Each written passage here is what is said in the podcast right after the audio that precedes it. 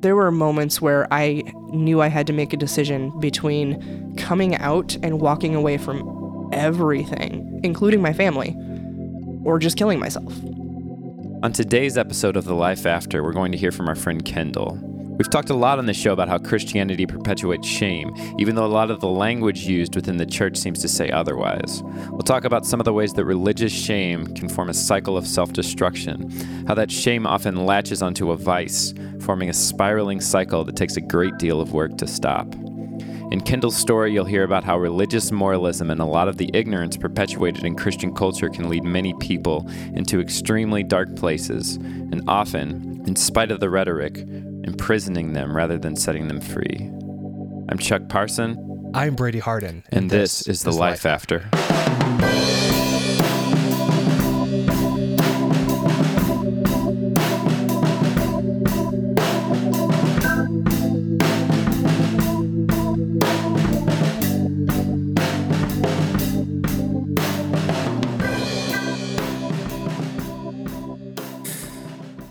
Everyone, you're listening to The Life After. This is your co-host Brady Chuck, Harden. Chuck Parson. Oh, was I too early? Yeah, and, and I'm was, Brady. That was not. And I'm Brady. Brady Hard. Brady Harden. so Brady, what do you want to talk to me about? Hey, so uh, our friend Kendall is going to be on the show today, and uh, she's going to come and talk to us about the relationship of two things that I thought were really interesting um, that we can learn from, and that is shame and addiction. Yes, those Ooh. are very closely related things. And I've been reflecting a lot, uh, Chuck, like a boatload about um, shame and like how much of a factor that played into me being evangelical growing up.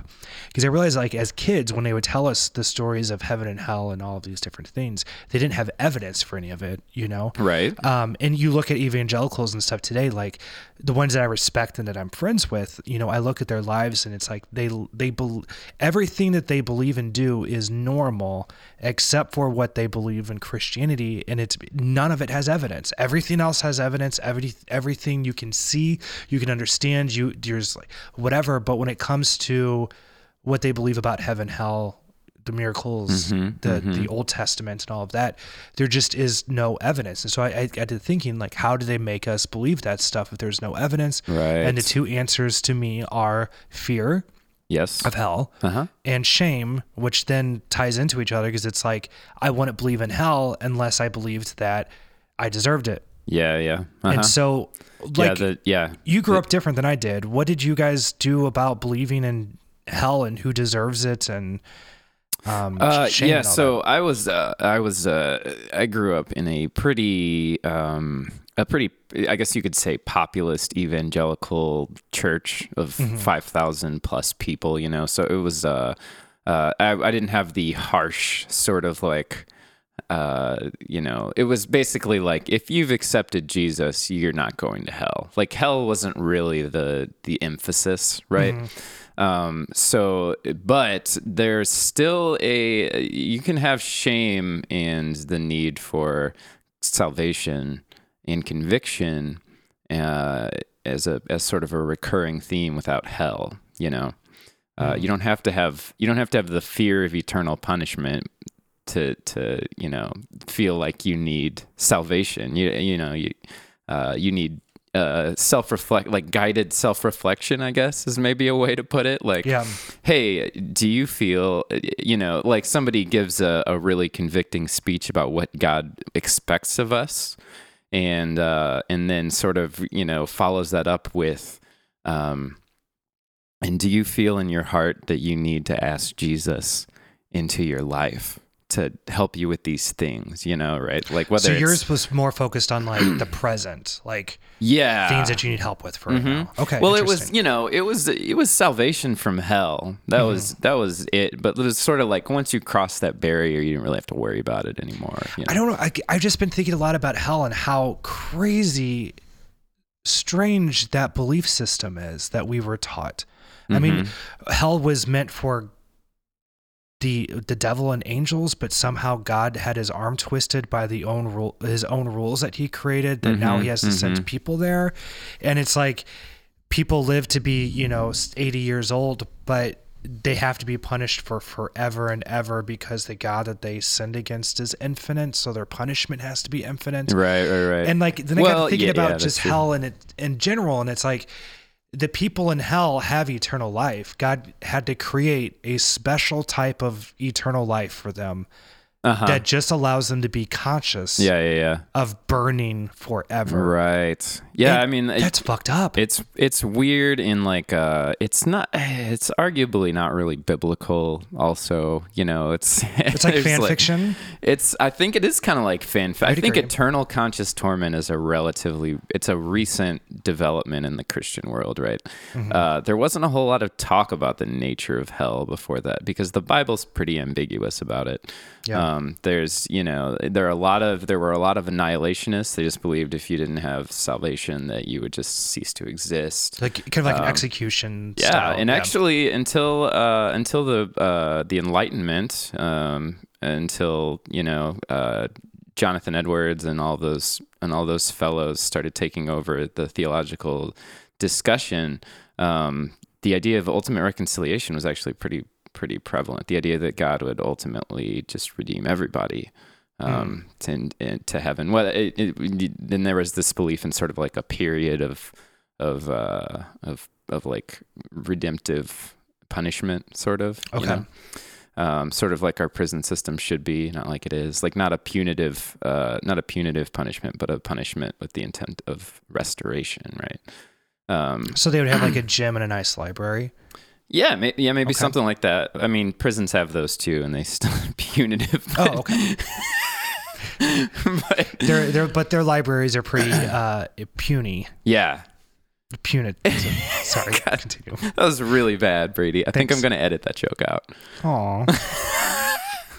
Uh, so anyway, so so shame. It's a.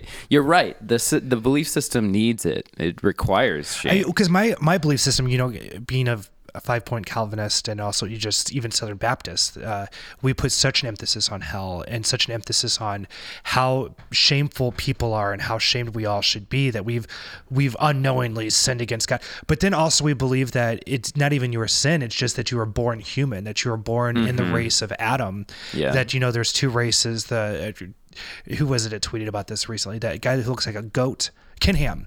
Uh, he he tech he uh, tweeted about that not too long ago that there's two races of man. There's those who are in Adam and Oh those who are in Christ. yeah. He was talking believed. about. He was referring to like Black Lives Matter or something. It's God, like there's really only two races. There's only two races. I'm going to be completely ignorant on purpose, so I don't have to acknowledge what you're saying. right. Yeah. Exactly. Um, but we we had put such an emphasis on that th- uh, in my my belief system that you know if we were born a human, if we were born in the in the, the, the race of Adam, then we deserve hell. And there was just such a shame about that. And and I got to thinking, I'm like, you know, if God created these things, these these people, and and literally none of them were good. yeah. Who sucks at their job more? you know, and It's and like- if yeah, and yeah, God, yeah. if you didn't want people to sin, why did you put the only one fucking means of sinning right next to where they live? Uh, well, yeah. I mean, that's kind of a philosophical debate we could get into. I, we could talk about Kierkegaard's The Priest. If anybody out there is familiar with that, uh, the cluelessness in Brady's eyes says there's. I don't know. I'm not going to get into that. say that name again. I'm not going to get into that. It's the uh, Kierkegaard, Soren Kierkegaard. Christ Almighty, Brady. Okay. Uh, He's the No. guy who was in it, right? He played the clown, never. Well, it's. Uh, I'm gonna. Uh, and his brother was in that vampire show.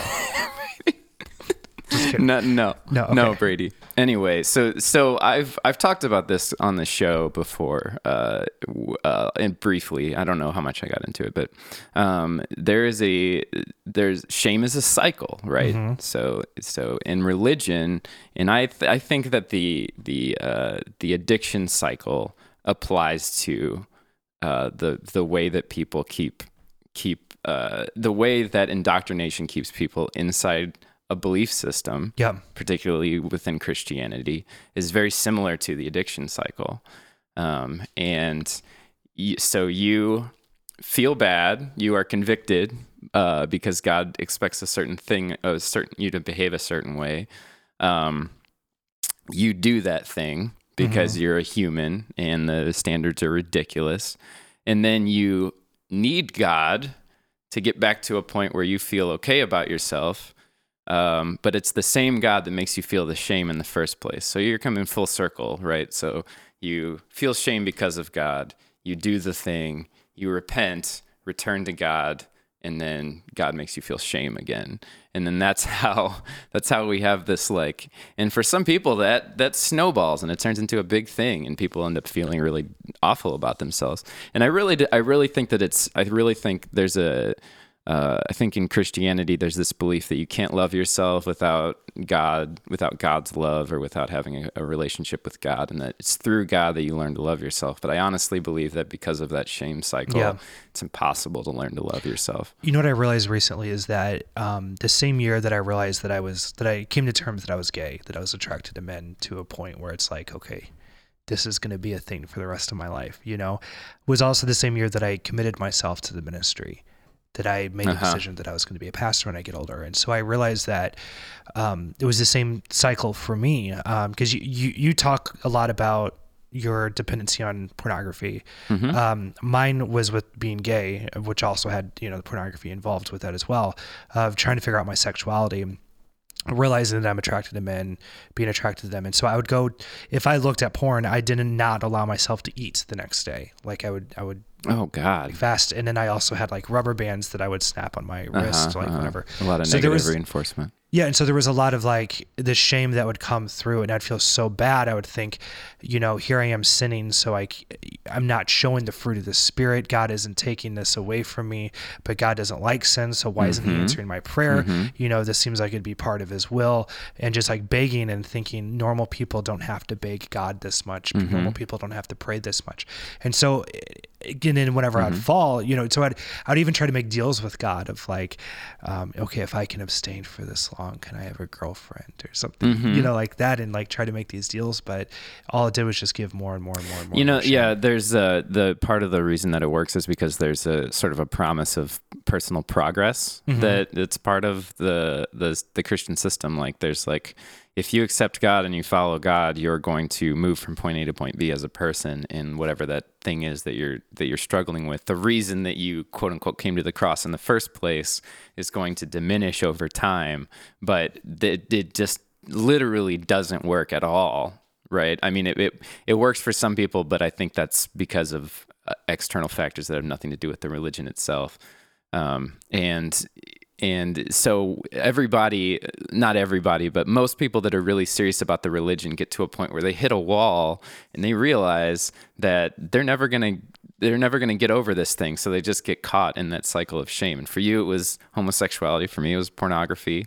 And it was like that's when i had to exit you know? That's when i had to dip out because it was like oh this is not this system did not serve me in the way that I it was told that it, it would. It just got me to a, a point where I was in a, caught in a cycle. You know? And I look at even I don't I don't know what should be my major, what should be my minor, but like I feel like I went to university for shame and I uh, let's say I minored in homosexuality, okay? Okay. but I but when my in my faith I majored in just being human. Mm-hmm. I mean, mm-hmm. we had such an emphasis that all people deserve hell. Mm-hmm. All of them, you know, deserve to go there. If somebody didn't hear the gospel, and they, of course, they deserve to go to hell. And I, I think that it became so ingrained that we don't understand how absurd that is, and and the how big it is. It is such an infinitely big thing to teach people mm-hmm. that all people have sinned and they all deserve to burn forever. Mm-hmm. Um, it's just normal talk for us. Right. right but if right. we really think about the implications of what we're saying and, it's, and yeah, it's really look at people yeah. when we say it, um, it's so damaging. Yeah, yeah. And insane. And it's like if you can't get people to believe something with evidence, then you've got to scare them or make them feel like shit about themselves so that they feel like they deserve what you're teaching. Right. Them. And it's not, most people don't even realize that they're doing that because they're caught in the same cycle themselves. Every pastor believes the same, you know, that same yeah. thing, right? And they're just in that same system. Uh, so anyway, we're gonna uh, we're gonna talk to our guest Kendal, and uh, we're gonna get into uh, some of the Yeah, the speaking of shame, addictions, and homosexuality. Yeah, right. We're gonna get into that. Uh, we're gonna get into more detail into that cycle and how that works, and then uh, hit on some other really rough things about about being gay in the church. Right. Hashtag diversity.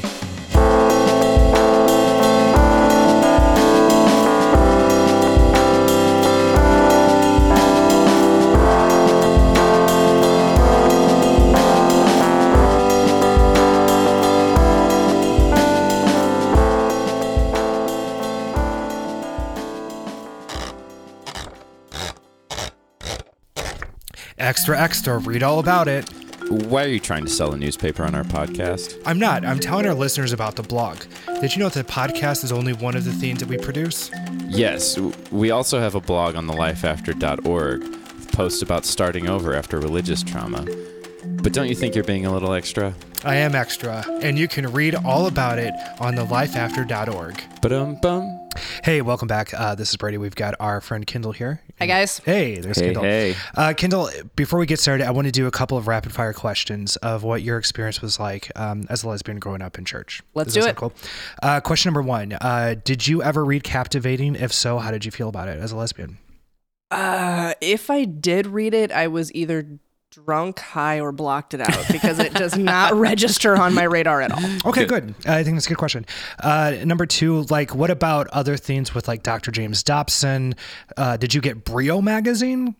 No, so No? my my background is actually fairly liturgical. Um, I grew up very Lutheran for about 18 years, and then when I went away to school, ironically, the same year that I met my first girlfriend, joined Fellowship of Christian Athletes and Campus Crusade for Christ. Did you and and- your girlfriend move in together? No, because she had a boyfriend, so we weren't actually dating. Oh, whoa. Yes, we were just communicating on a very deep level. Mm. I know what that's code for. Uh, third question, uh, last, and we'll get into the interview.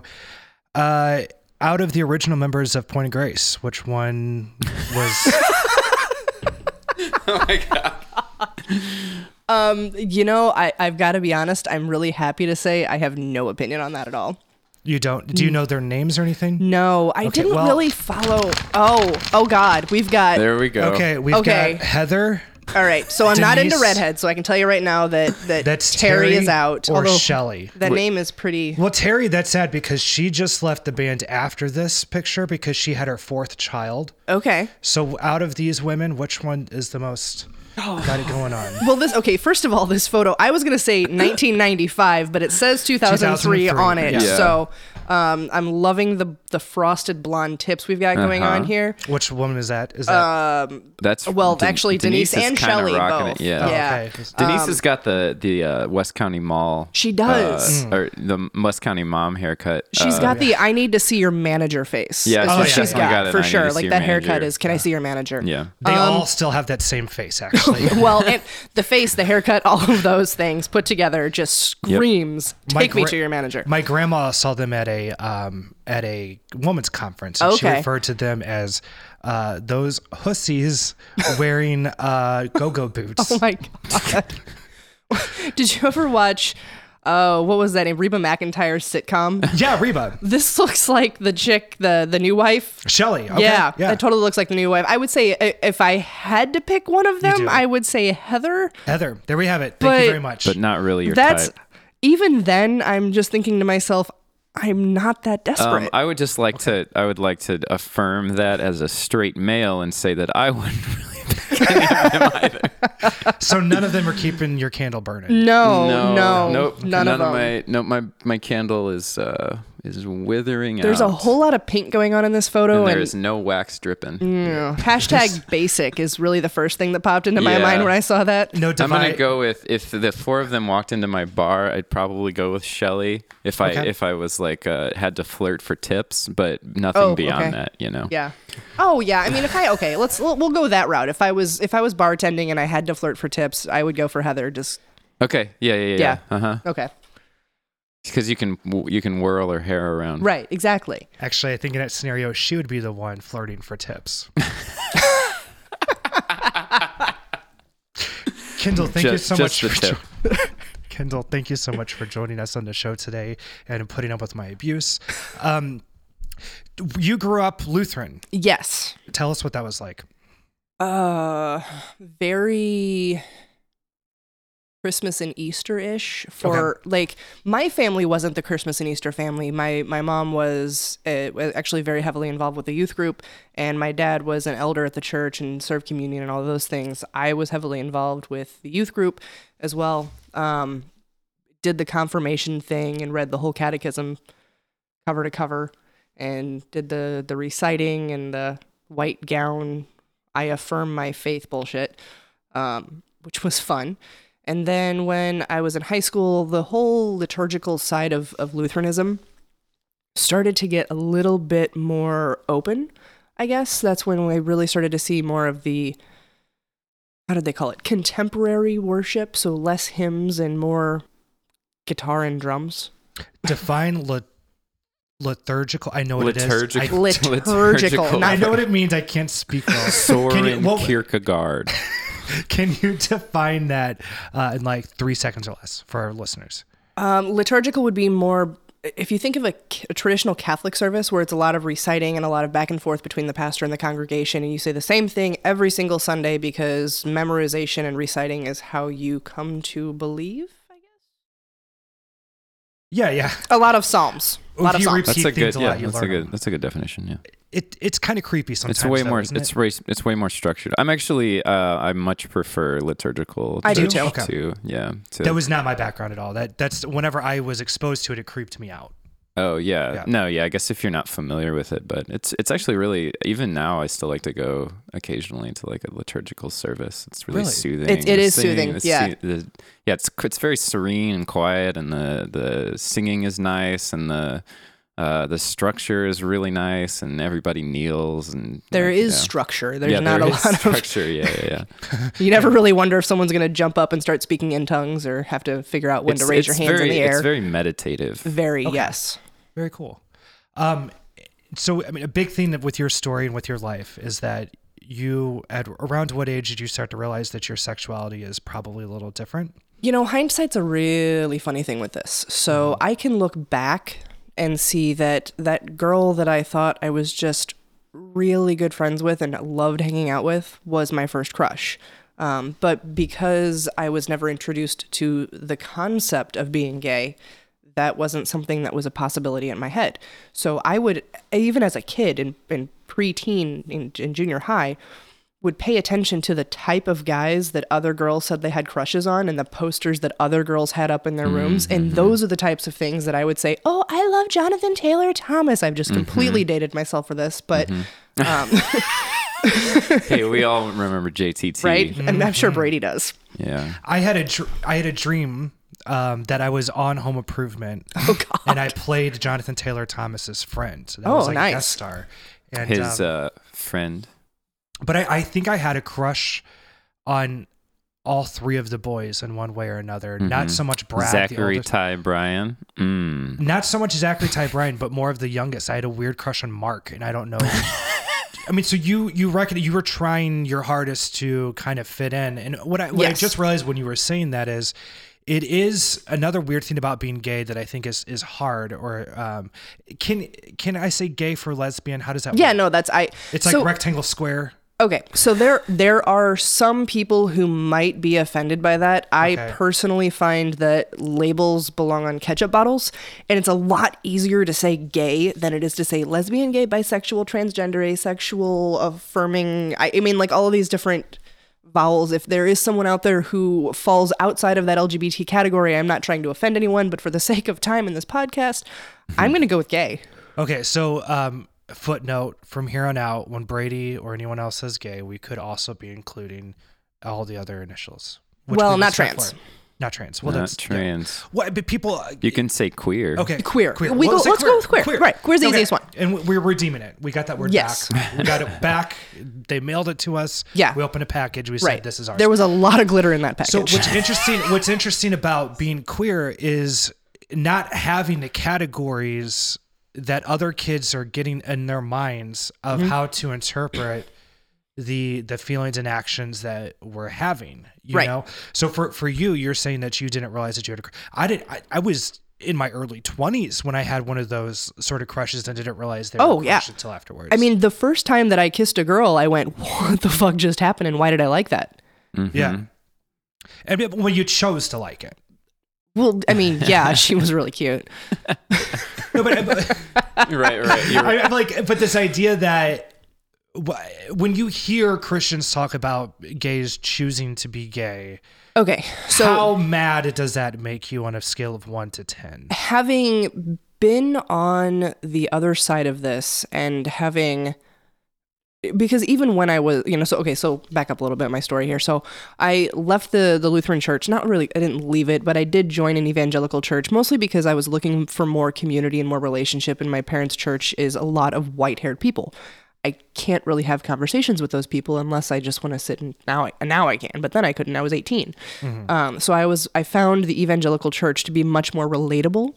Um, and I do think that you know the the the mastery in marketing that Hillsong did has just royally fucked an entire generation because they were so good and even now are so good at reaching a very specific age group at a mm-hmm. time in our lives where we're questioning everything. Like that mm-hmm. that 16 to 20 year old range is when we're our brains are actually wired to question our parents and decide what do i actually believe. Hmm.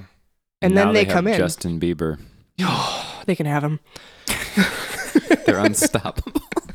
they It can is have almost him like Hillsong has kidnapped Justin Bieber. Or- yeah. I don't want to know ignore. if- I don't I don't want us to he's there ignore what's willingly, happening because that pastor always has his hands on him. Hashtag save Justin Bieber. Justin, we know you're listening. We know you're out there. We're gonna come for you. i didn't mean it they can't actually have you if you stop singing right. Anyway, yeah, no, it's a very susceptible age. a Yes. very very specific marketing. Yes, so- music. So around that time, I'm realizing these feelings that I'm having, and I was talking to my quote unquote accountability partner who also struggled with homosexuality and was on the rugby team at the school. Um, she was huge, like like not fat, like massive shoulders.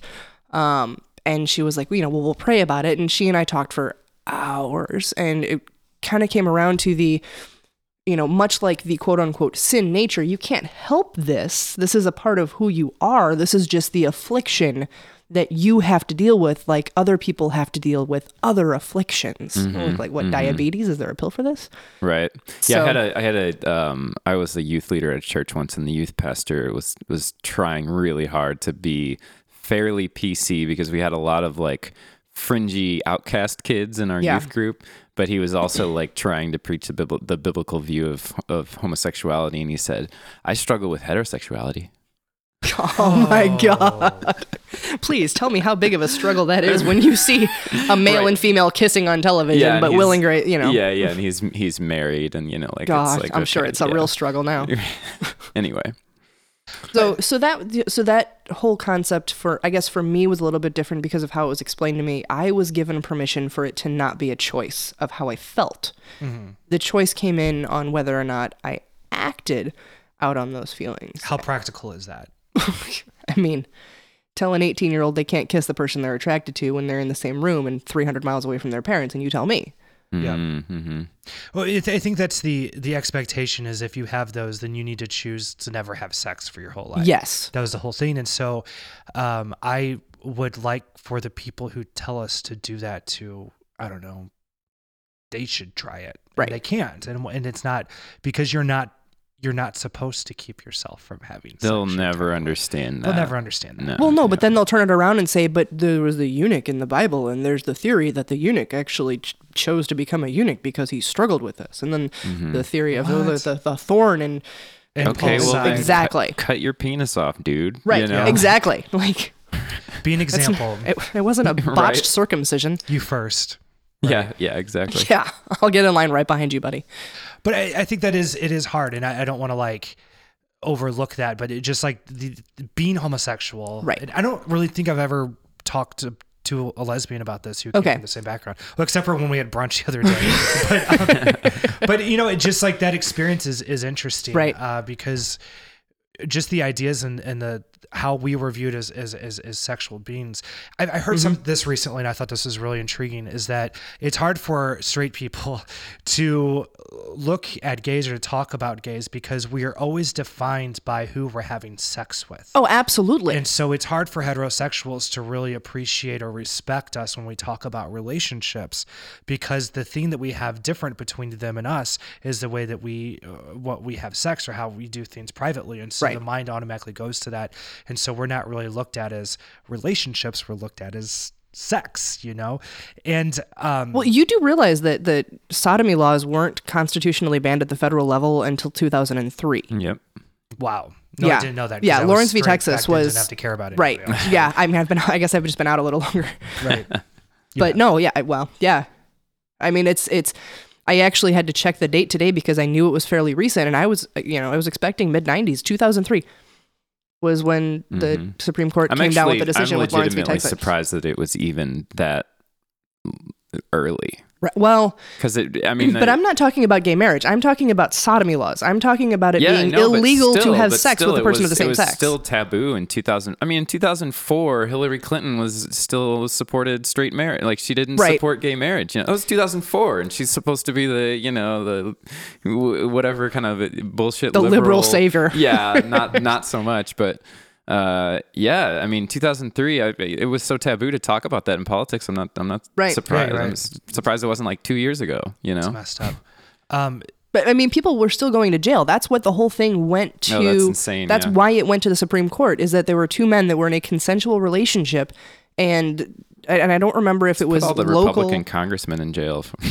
Seriously, That's well, I mean, the only reason it passed. it was in Texas that this Yeah, happened. right. It this did happen in Texas, where police barged into this man's these men's house, stormed into their bedroom when they suspected they might be engaged in sexual activity. They were sleeping in the same bed, and arrested them. So these guys sued the state of Texas for their sodomy laws, and Wow. won. That's amazing. It would still be on the books if someone had not mm-hmm. sued the state of Texas. There were still outrageous. there were still symbolic laws as of as early as 2014. There were still 12 states that had not rescinded their sodomy laws symbolically. Wow. So I It's mean, ridiculous. here here you are growing up with all this sexuality, or Right. Being a lesbian, and and I'm assuming that you kept yourself from from kissing anyone or or anything. You Oh were yeah, no, I was I was full blown closet case. I you know I I had attempted to convince myself that I was bisexual, and and I was very fortunate. I guess fortunate's a poor choice of words there. Um, I was fortunate enough to have been raised to believe that I should be attracted to guys, so I could kind of figure out who I was attracted to or should have been attracted to. And so, you know, I dated guys. I mean, you were married, so you know what this is like. I mean, you've got a kid, so we know. you you did engage in sexual activity with a woman to make helo um, That's right. you know and so it was it was something that i guess i was just able to convince myself that i could do was date guys mm-hmm. and i it didn't work mm-hmm. how? But how did like? Tell me about the shame that you had coming out of that, though. Like, sure um it, no it was brutal i was actually seeing a therapist for uh, for a really long time it was he was a licensed therapist through the church that i went to so he actually did pretty legitimately solid therapy Okay. Um, but I was, uh, you know, at the same time, still terrified to say, this is what I'm actually struggling with. So we would talk about my relationship with my parents and we would talk about my drinking and we would talk about all these different things. We never, we always just kind of danced around this topic. But every single time we got a little bit closer to figuring out what the real issue was, my brain would panic and go, You cannot say this to this person because you work with high school students. And this was in 2003, 2004 there's no way that they were going to let me continue to work with high school students if I came out. And so I Mhm. remember driving down the road and I mean I was I was borderline suicidal at this point. Like there were there were moments where I knew I had to make a decision between coming out and walking away from everything, including my family, or just killing myself because there wasn't another viable option for me at this point. And I remember driving down the road and y- literally yelling at the roof of my car, Why won't you take this from me? Mm, And here's the really interesting part, and, and we can get into this later on, but why I still have spiritual beliefs, but I don't necessarily have Christian beliefs. Clear as day, this voice said, Peace, child, just love. Mm, That was it. Four words. Peace, child, just love. Hmm. And, eh, you know, now my belief is that that was my internal voice telling me to get my head out of my ass Yeah. and just calm down and be myself. Mhm. Um, because there is freedom in that. There, that's where the true freedom actually is, not in the blood of Jesus. Um, and so I remember then going and talking to the youth pastor because I was I was heavily involved with the youth group. I mean, I led a Bible study every single Wednesday at kids' houses, um, and saying, you know, this is this is what I've been dealing with, and this is the decision that I've made. I've decided to actually be myself, and that's how I worded it. I've decided to be myself. It's huge. And he said, yeah, that's fine. You can't work with the kids anymore because the parents will be concerned. Mm. Now, mind you, I have spent the past 18 months in the homes of these high school students, leading Bible study with them. Parents would be upstairs or in the kitchen or they'd go run errands. There was never a concern about the safety of these children until I decided to be myself. And then all of a sudden they were in danger and I was going to abuse everyone. Right. Where were all the the, the background checks on all the the ch- Catholic children? priests. Yeah. Right. Or well, I was gonna say the the kids, the people leading the children's ministry. You know what I mean? Right. Like there's no. Yeah. You know, There's no background Yeah. checks. As long as you say you're doing what you're supposed to be doing, Mhm. then we're going to believe you. And the And minute you decide gay. to be authentic, Yeah. I mean, uh, my church, I think my first one did do background checks. Mhm. But it's still, I mean, there was no way they would allow. I mean, but a gay person would not even get to the place where they would be getting their. Uh, No, yeah, of course. we ran your we ran your background check and we found a uh, sodomy charge from 2002. we checked your internet history. and, yeah, uh, right. right? um, and so that, that that was a huge part. Of, It was. 'cause knowing you, I, I know you a little bit from the talk that we had before, and you know we've known Right. each other for how long now? Thirteen Yeah. years or Something something. like that. God. But um, The I mean, Brady and I met. This is actually really funny. Brady and I met at some young adult ministry thing where I gave my testimony about struggling with homosexuality, and Brady preached that night. That's when we met. it's the truth. Fast forward. Were you convicted in your heart by her testimony? Um, I th- you know what? It's funny you said it because I think that I, I think I said something, but it was very, very, very um, ambiguous. Mm-hmm. That I think I may have said something like, "Oh, thank you, Kendal, for tar- sharing your testimony.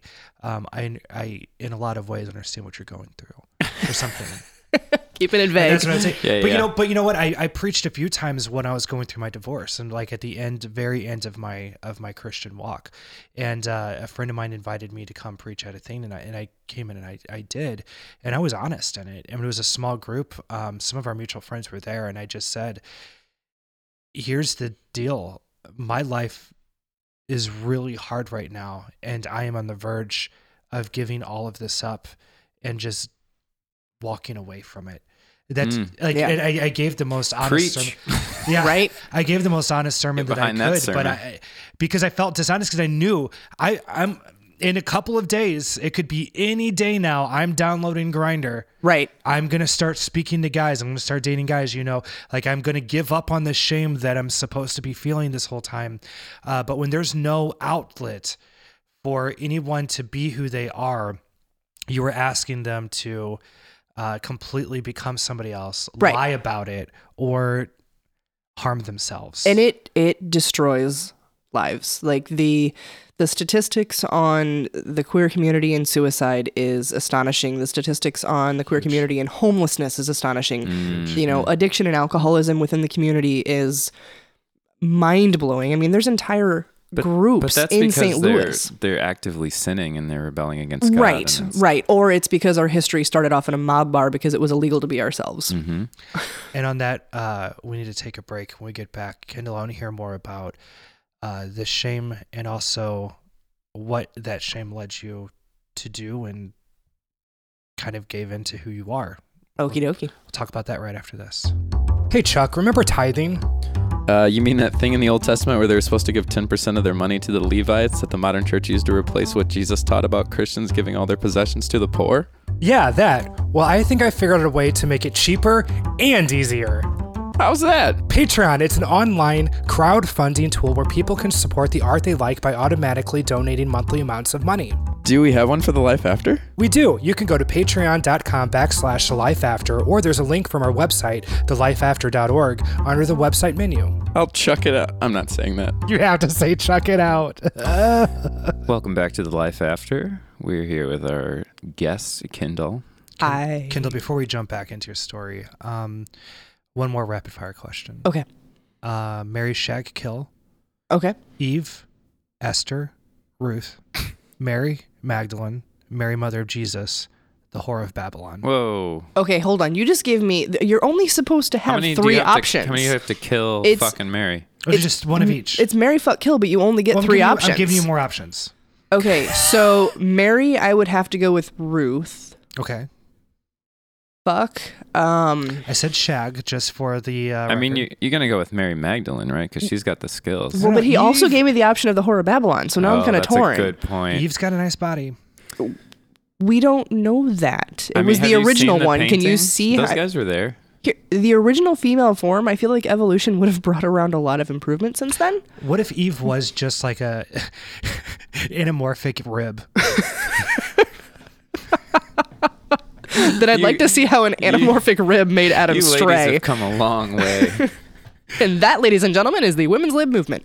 I the women women's rib movement. Oh God, that's awful. I, I already love have it. my. I already know mine. Uh, I would shag Eve. Okay. Um, marry Why Wait, are you one- picking females? Uh, because this is the options I gave. Marry Ruth, and then I would kill the whore of Babylon because she's always on that. She's on that dragon. It just Esther seems, scary. seems like kind of a badass to me. I think I'd marry Esther and just sort of take a back seat, you know, just like Yeah. do you, Okay. Do you. kind of like a Joyce Meyer thing where her husband, or like a uh, Oprah, and in her, her Yeah, in, uh, Stedman, Her you'd be Stedman. Stedman. Yeah. You'd be Stedman to her Mhm. Oprah. Absolutely. Nice. Where we The left beard off, fits. where we left off with your story, um, you are no longer to work with youth. yes. And what feelings were you feeling at that time? Oh, I was devastated. I was crushed. I, I felt like the one purpose, even that I had in my life, was just completely ripped away from me. I mean, I, I was working a dead end job. Um, I was doing the party thing on the weekends, and I really didn't have anything else going for me that had a greater purpose other than just here, come buy this, have a nice day. Here, come buy this, have a nice day. What reasons did it give you that you can't be around kids? Is there a, a, a fear that you're gonna also be a molester, or literally the only thing they said was because quote other parents might be concerned so i don't know if that concern is that i'm going to lead their children away from biblical teaching because of my gayness or if i'm just going to go start screwing around with teenagers so they, I, they didn't clarify and i didn't want to know because that would have just been Mhm. i didn't want to know i Mhm. probably would have gone off during my divorce, I don't know if I've told you this part of my story, but during my divorce, um, we'll just say a family member uh, was trying to make arrangements where I wouldn't have my son overnights anymore because, quote, if I didn't molest her, um, then a friend of mine would.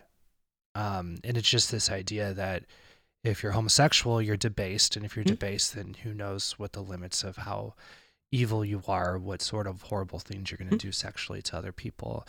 Um, and that's why I was so offended by Kevin Spacey's timing in in when he Mhm. chose to Oh, come yeah, out. I mean, like fuck that guy. Seriously, you don't get to deflect from being a pedophile by saying, "Well, actually, I'm just gay." Fuck you. yeah. But, you know, so here you are, and here I am working through all of this shame and feeling shitty. And now we feel like we have to prove to people that for whatever reason, you're not going to harm children Right. in that way.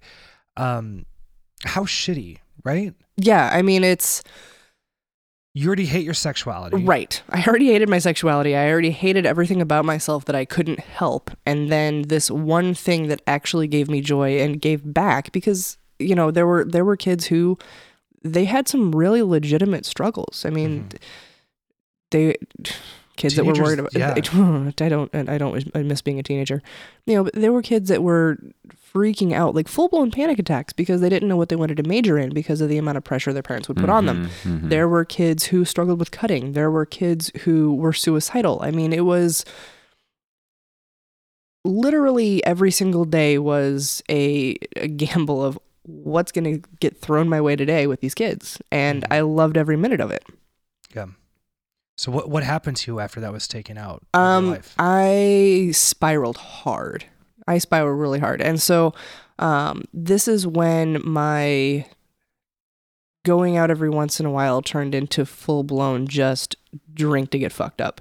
Now, I, I do want to preface this and say that I, I definitely had um, the precursors to being an alcoholic, to being an addict. I mean, the, the very first time that I drank, I drank with the intention of altering my mental state.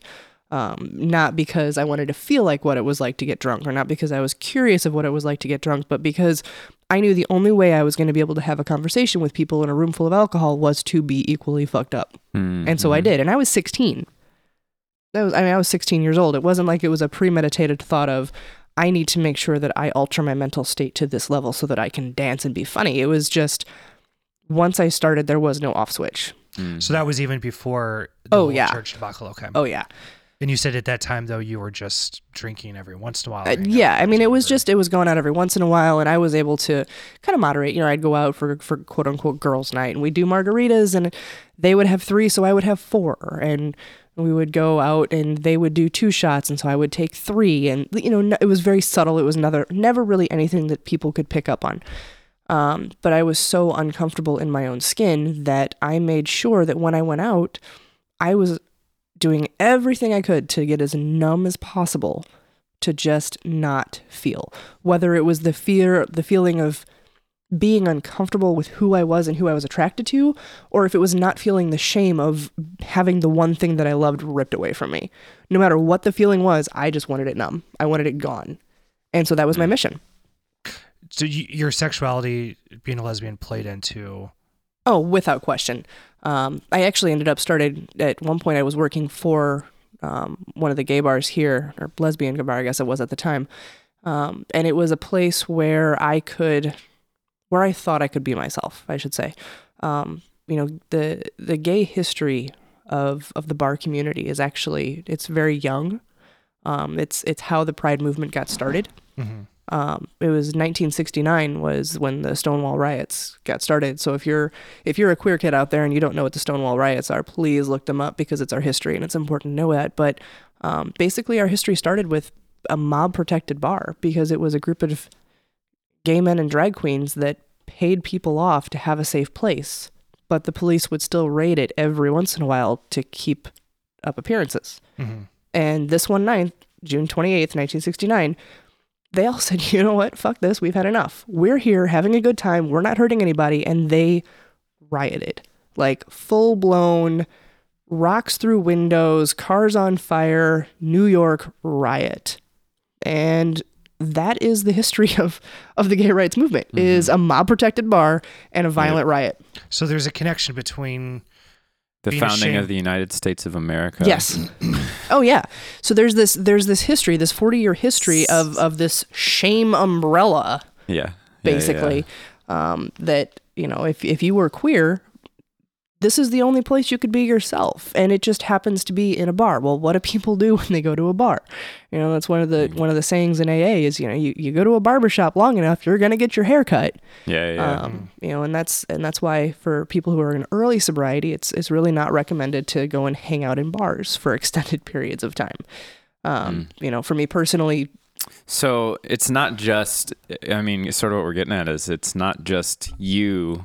Th- There's not just a connection between alcoholism, substance abuse, and and uh, dealing with our culture's uh, poor understanding, lack of understanding of sexuality. Right. And it's it's not just a thing for you. That is a thing. that is a thing. That's That a, is that's a widespread it's thing. it's a it's such a widespread thing that most major cities have recovery buildings for a lack of a better description. So where like AA meeting places where they have multiple meetings throughout the day 7 days a week that is dedicated to the queer community. Mm, the mhm, majority of them are called lambda houses. That's what it was called um, mhm. when I was in down in Texas.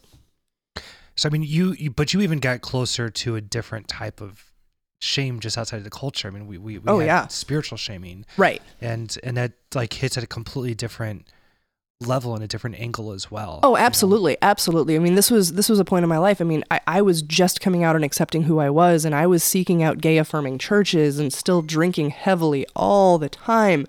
Um, for me, the shame was so overwhelming that even in coming out and even in finding places to go and numb my feelings and numb my emotions, um, I still was borderline suicidal because I knew that all I was doing Mm. deep down. I mean, this was not a conscious thought of, you know, Kendal, what you're doing is just numbing yourself so that you don't feel what you're actually feeling. So why don't you go off yourself? It wasn't anything like that. It was just, you just keep going. You just keep drinking and you keep going to work and you keep screwing around with random people. Not that it was that many people. Edit that out.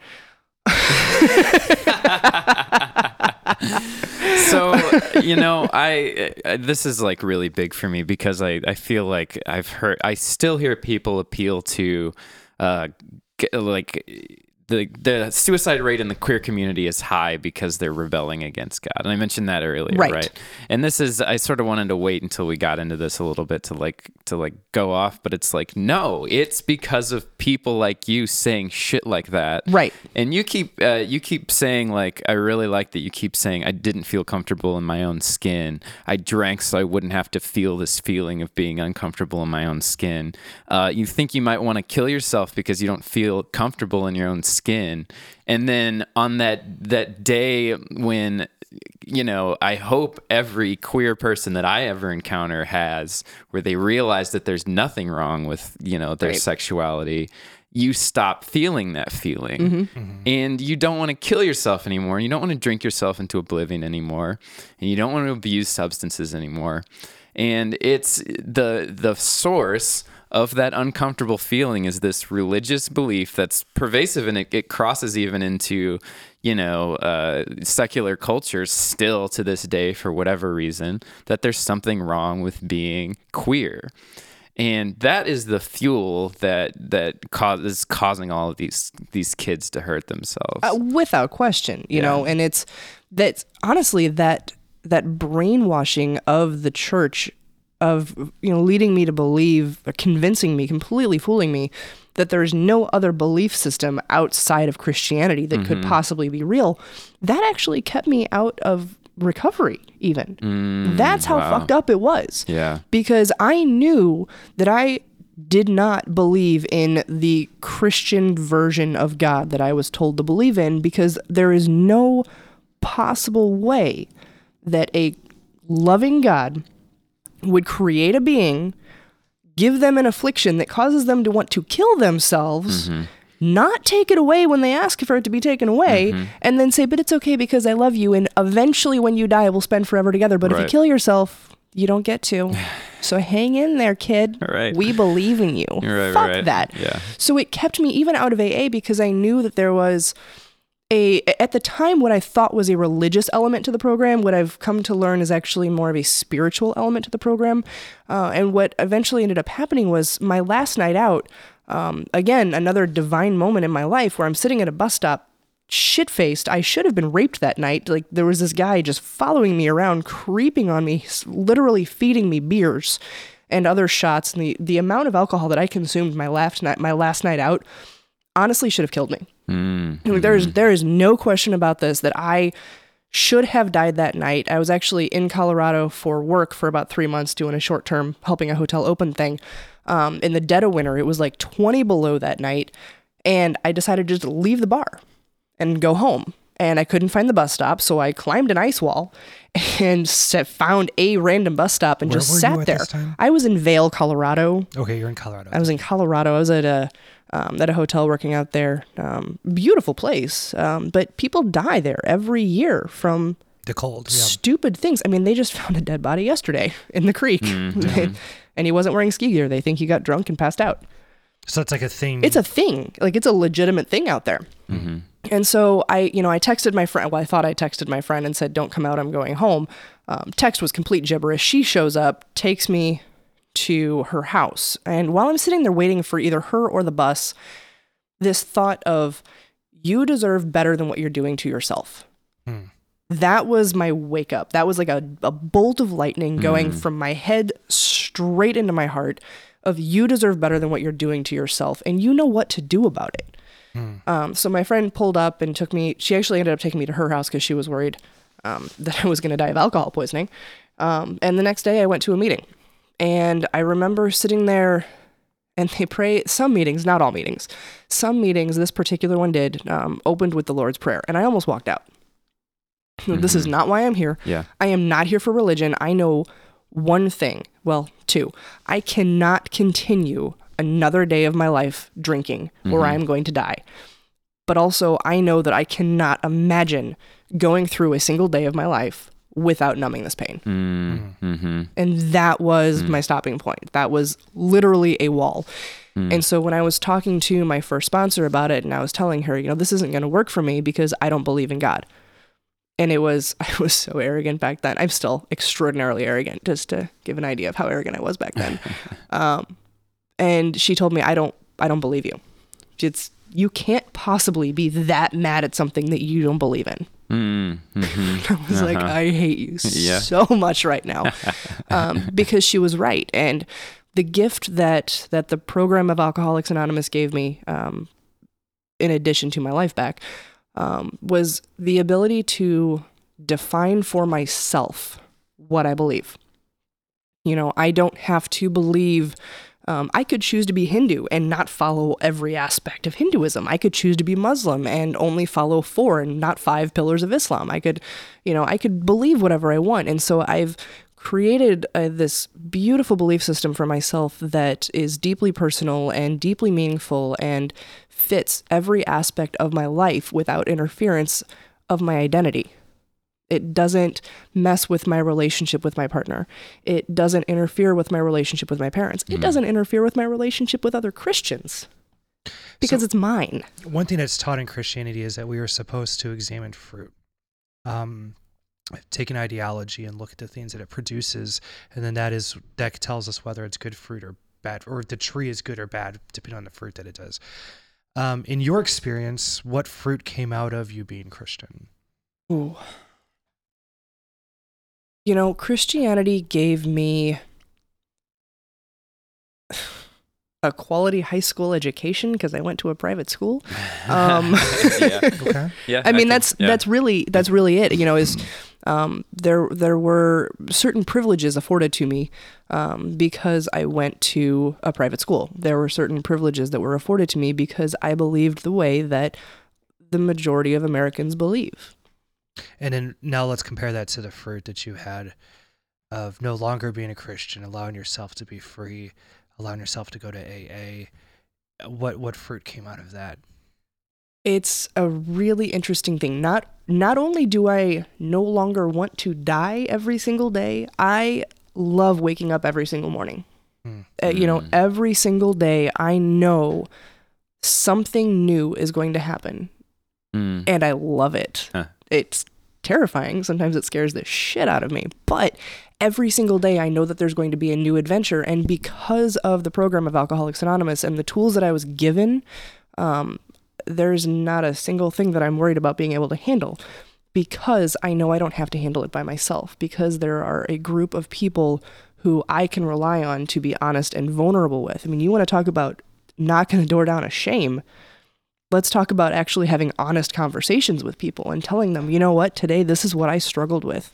Mhm. And, you know, that person can respond and have a conversation and respect your vulnerability. That was one of the things in uh, in that I have a hard time explaining to people about recovery is that like you have not experienced uh, community until you've been in a room full of addicts. Mhm. Like you It's do true. not understand um, until you've you've heard like the worst of the worst of people and Mhm. have been able to to be there and say like you know that's not that bad Right. like you're Like- gonna you're fine like The truest example of there is no judgment in this room. yeah oh absolutely yeah yeah yeah Because like I- like we would church open up. people think they understand that and it's I don't judge you. Jesus forgives. Did Right, you hear what Sally did this weekend? yeah yeah yeah they just have no idea what it means to understand Yeah. uh, the the the inner workings of human behavior and be able to apply that to the way that we that we interact with each other Oh, you know you mean modern intellectual thought? Mm, you're hurting my head I honey. know, I know. No, but I, mean, I think there definitely is a, a, a type of vulnerability and stuff that's found within like Christian communities that have accountability partners or whatever. But that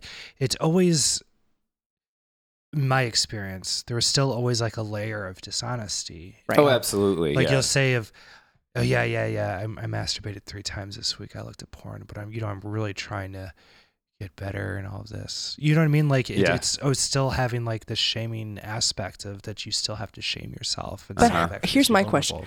How did your accountability partner respond? it was weird for me because you know I I had a. a I'm I'm only thinking of like one specific accountability Sure. partner that I had, but he was straight, and so when I would talk about my sexuality, like a lot of times I think I don't know if I was open to him about being gay, or I, I assume that he could probably figure some things out. What But I it what I mean though is when when I say how did he respond? Was it you know here's the penance that you have to do, here's the prayer that you should pray. This no, is, he had no. Re- he he was another seventh grader, oh god. okay, yeah, and he's Yeah, probably yeah. thinking to himself, I did too. right? and more than probably you know, Right. like Oh, my favorite part of accountability partners was that uh, when you first start meeting with each other and you're like, yeah, you know, I sometimes I struggle with like being mean. And uh, Right. every bu- every dude is thinking like I jerk off constantly, you know, like and who's gonna say it first, Right. right? And you're like, do I have time between now and the service? But you know, um, we need to take a break in just a second. But I, uh, something you said it kind of sparked something in my head, and that's this week I've I've kind of come to realize that um, I have been kind of needing to figure out a way to mourn uh, gay Christian Brady Okay, because he's dead, he's gone, Right. You know, but you know what's weird is that um, I look back and I have to give myself credit for this, and I, and I don't want to sound arrogant or whatever, but um, I did Christianity so well. And I did what I was supposed to do. I kept myself from touching any guys, from doing anything sexual. Um, and, and I and I did what I was supposed to do. I found a woman that I was at, like legitimately attracted to. I, I went, I started a family and all of that. And and they fucked everything up. Let's be honest. But but the fact that I did 14 years to a faithful religion and it means absolutely nothing to nobody anymore because they dismissed me now because I am out and that you know I'm not part of the religion um and I I'm kind of ashamed that I did that to myself for 14 years but but there's still like a part of me this week that I realized like I need to give myself credit that I stuck with what I believed in. What I believed in was Right. wrong. And I see that now, but with the limited knowledge I had, um, and I think that we, uh, like a lot of our listeners, were were very, very, very faithful Christians. That whenever they talk to people who are Christians and they say, "Yeah, I was part of the faith for 20 years," uh, in that Christian's mind, they're dismissing them completely because they've left the faith, And- Right. because they're thinking, well, obviously you didn't really, you weren't that, you weren't as faithful as you needed to be, or whatever. we'll wait for you to come back to the fold, and then we'll roast a lamb and have a party. Right, right. But but it's there from the background that I have at least. We were taught to just dismiss people who have Right. the faith and dismiss people who are not Christians, and and I come to realize that like no, they're they're gay Brady who stayed faithful to his his faith deserves deserves some credit.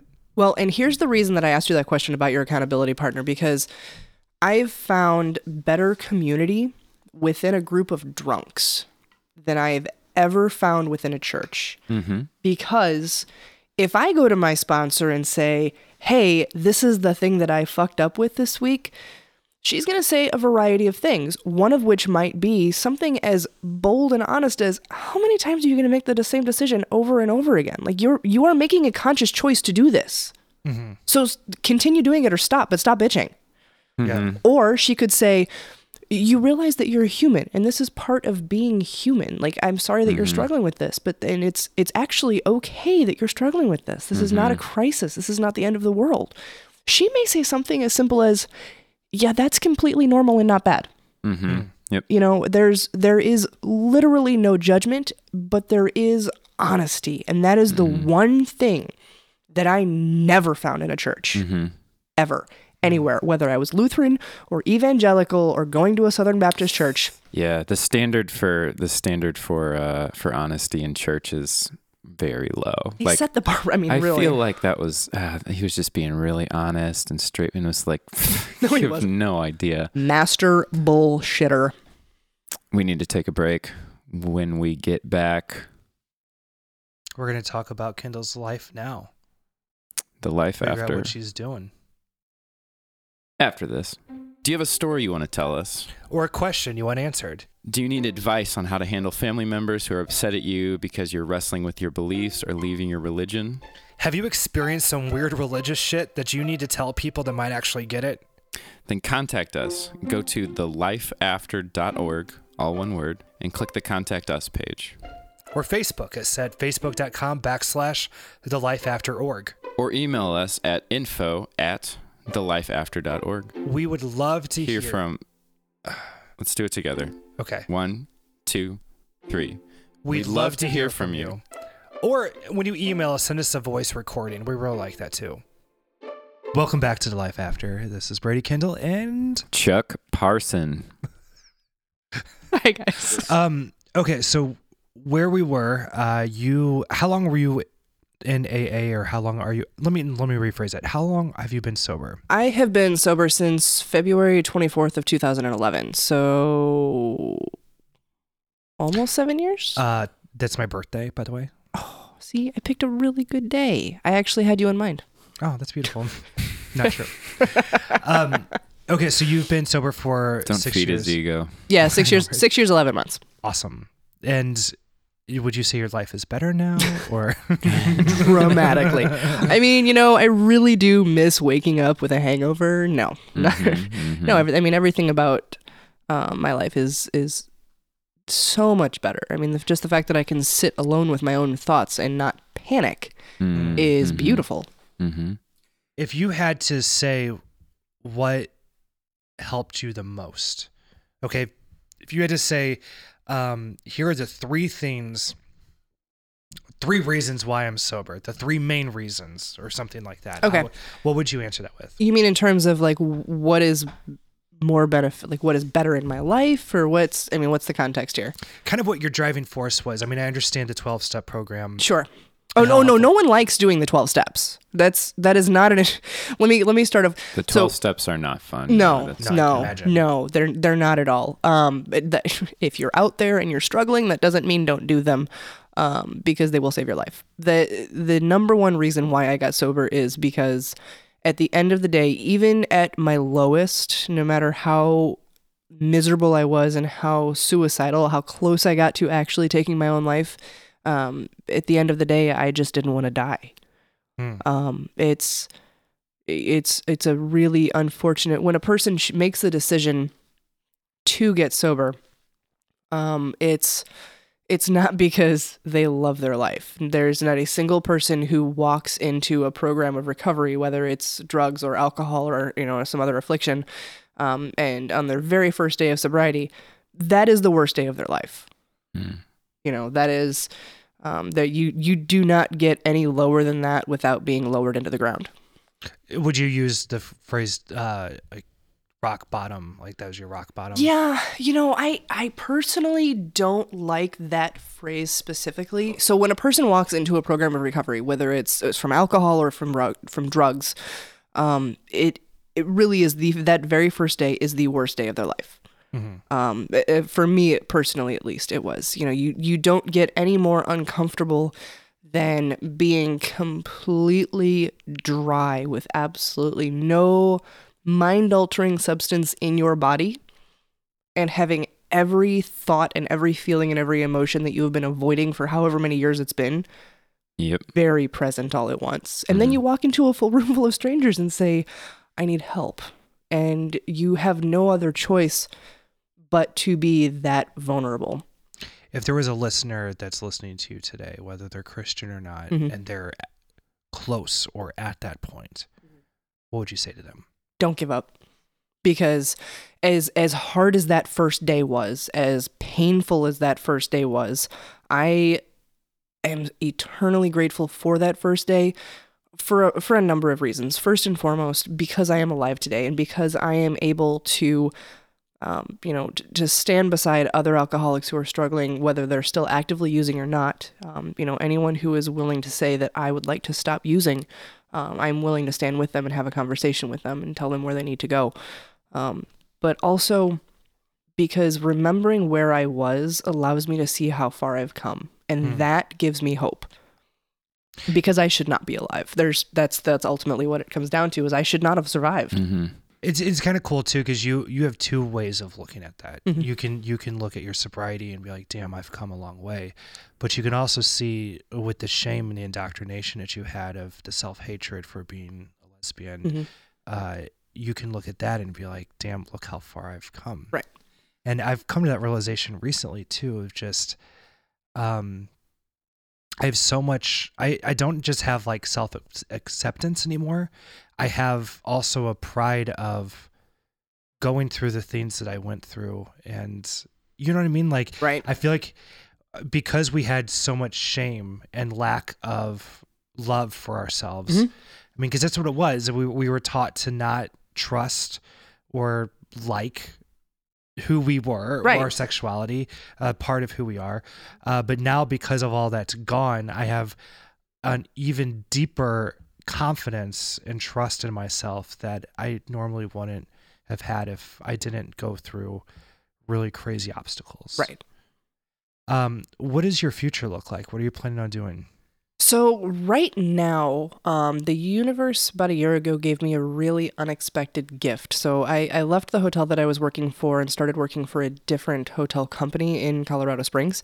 And my team of turn down attendants is mostly high school students. Uh, So you're working with high school students all over again, seven years, well, almost 15 years later.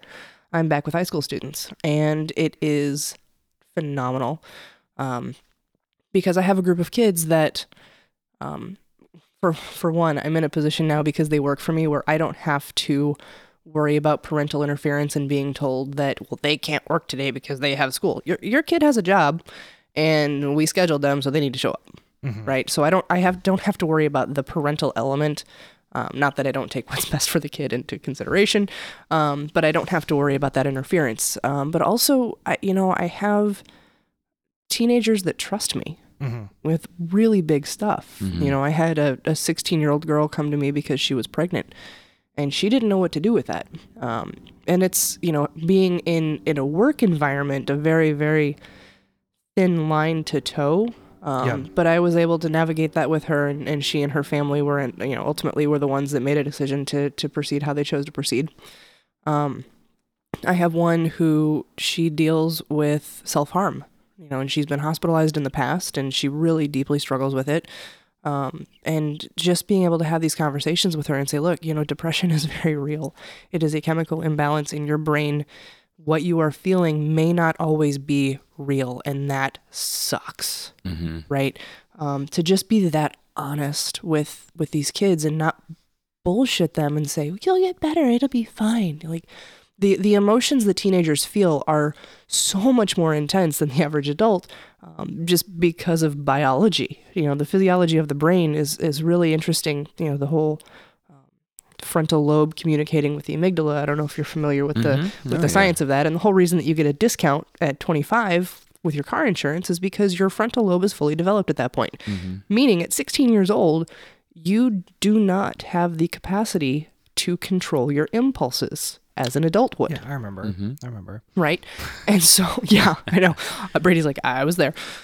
you know, so for them to to be told, you know, this is not a pass. This doesn't mean you can go out and do whatever you want and then say, well, my frontal lobe's not fully developed yet, so I can do whatever I want. right. you know, it's it's not a pass. That what that means is you have permission to slow down and take longer to make decisions and actually ask people, what do you think about this? So you're getting the same sort of fulfillment you were getting before Yes. now, but in a different aspect. in a different aspect and it, and it has reignited a flame in me and I, I actually do plan on um, returning to school and, and getting a, some sort of a degree with a lot of initials behind it that will allow me to work with, with kids full time. Cool. so you're able to go back to redeem what was taken from you. Yeah, fuck that. I get what I want. you know, the church the church said you can't do this and I said screw you guys.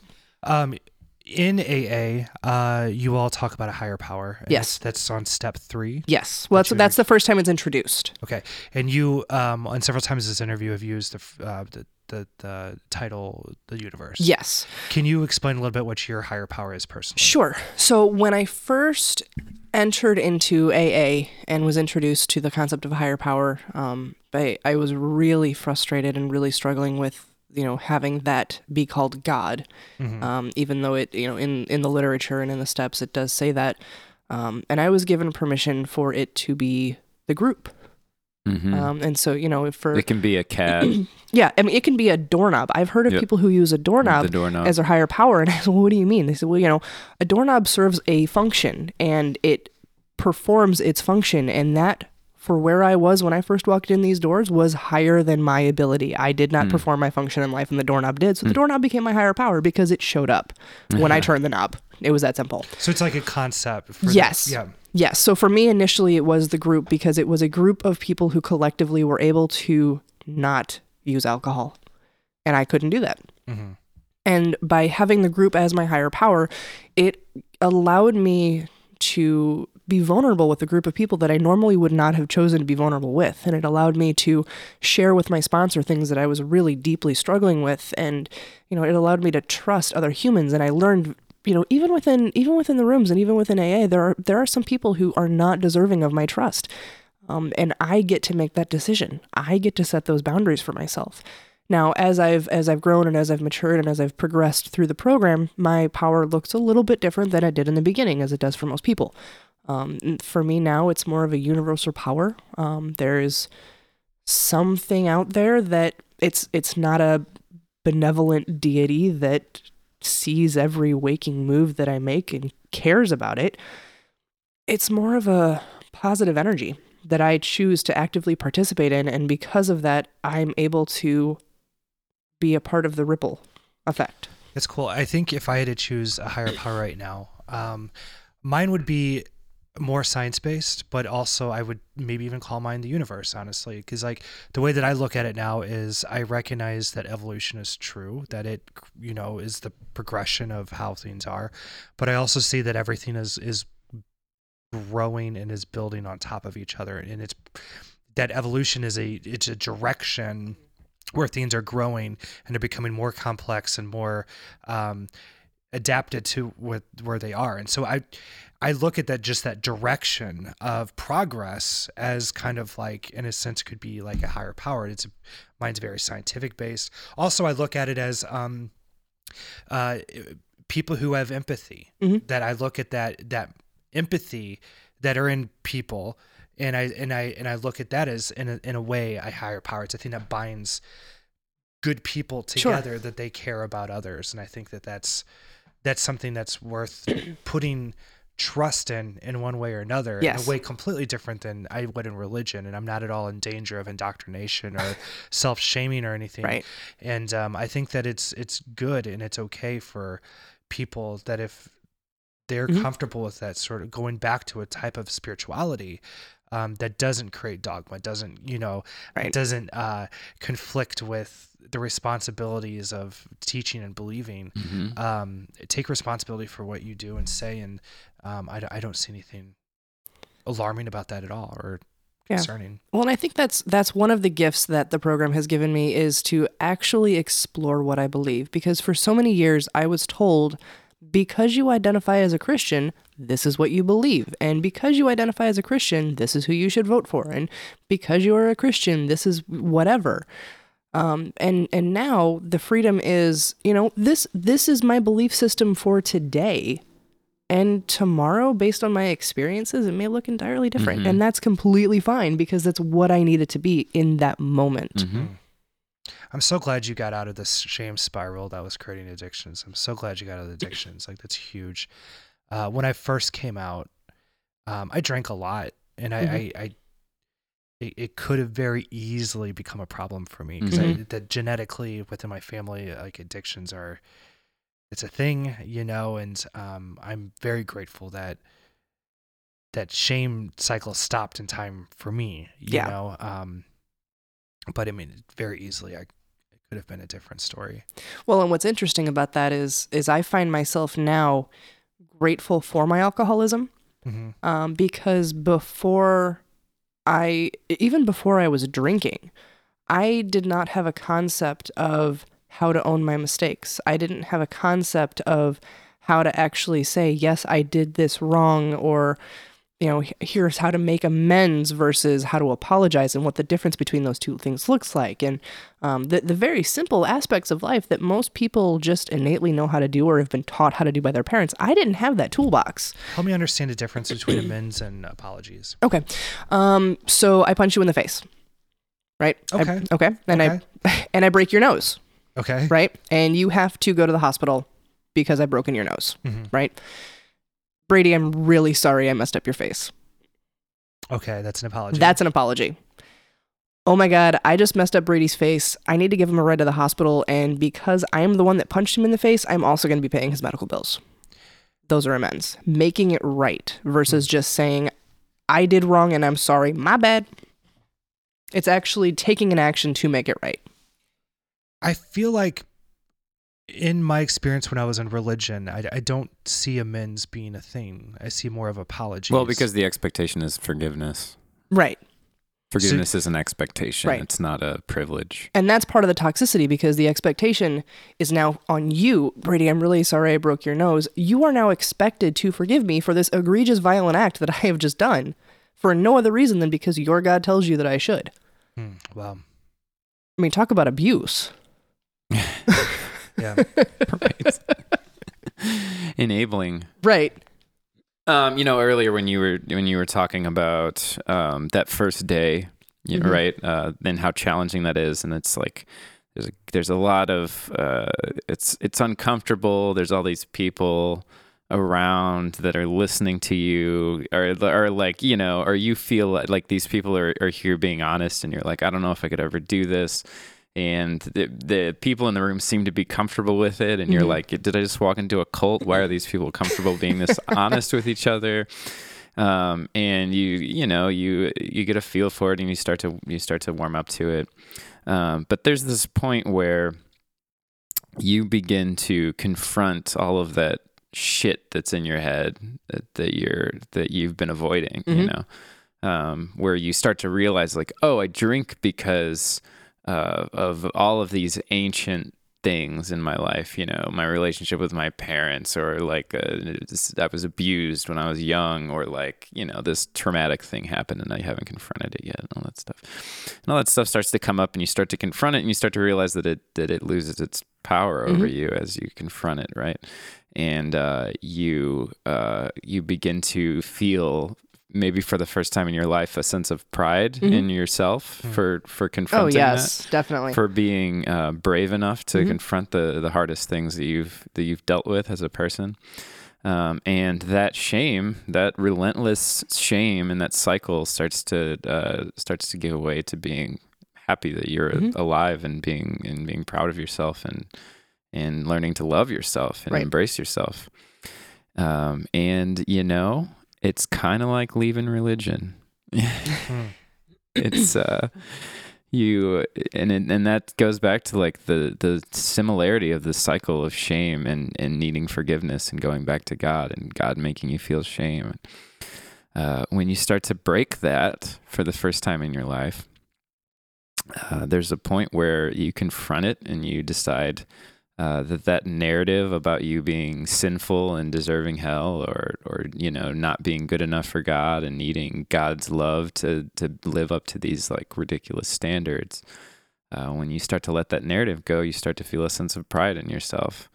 Uh, and that that shame starts to fall away and you begin to learn to love yourself uh, maybe for the first time in your life.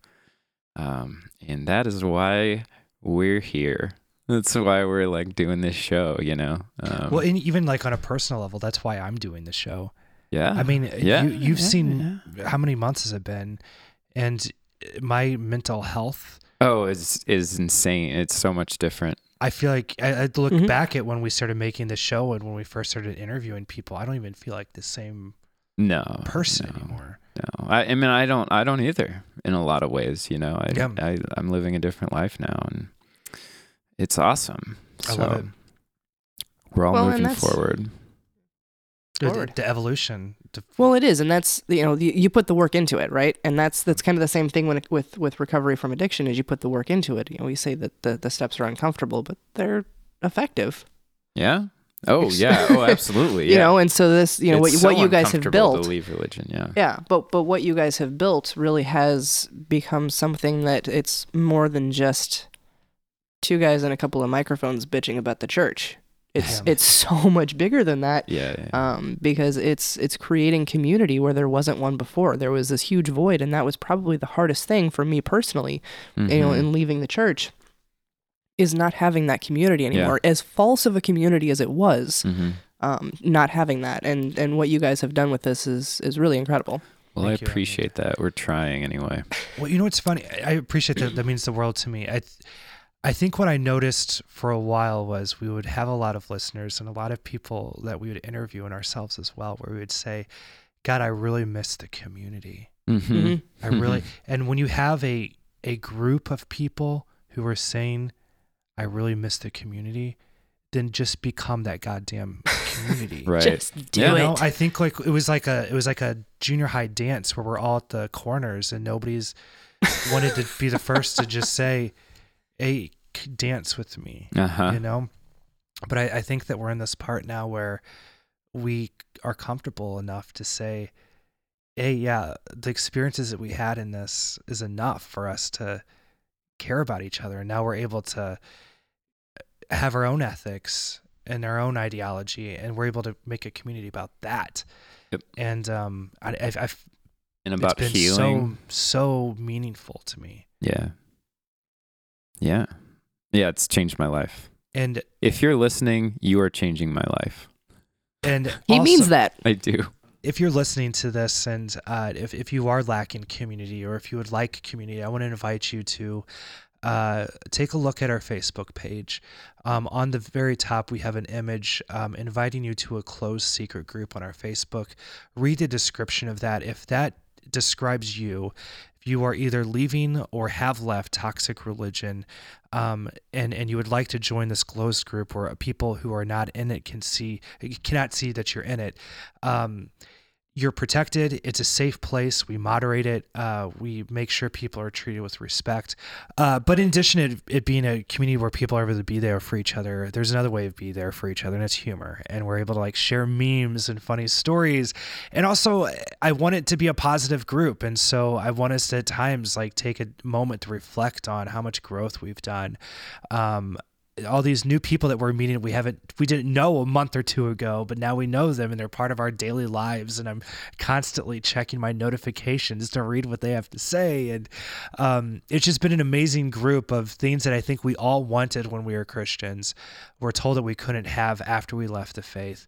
But then we realized oh yeah um, you don't have an you don't have monopoly on on community. In fact we can have a more heartfelt honest transparent community um, with diversity, you know, um, without dogma, without having a rules that if you don't meet these, you're going to be kicked out. So I want to encourage you, if that is something that your life is lacking, um, please find us on Facebook, The Life After. You'll see our little logo and everything on there, and uh, there's instructions there of how you can join that. Thanks, Brady. You're welcome, Chuck. Thank you. Thank Thanks, you, guys. I had a Yeah. lot of fun. This was You great. did too. Good. Yeah. Did This was job. a lot of fun. Great job. Very solid interview. Thanks everyone for listening. And always remember if you don't go to church, Sunday is just a second Saturday. Da da do beep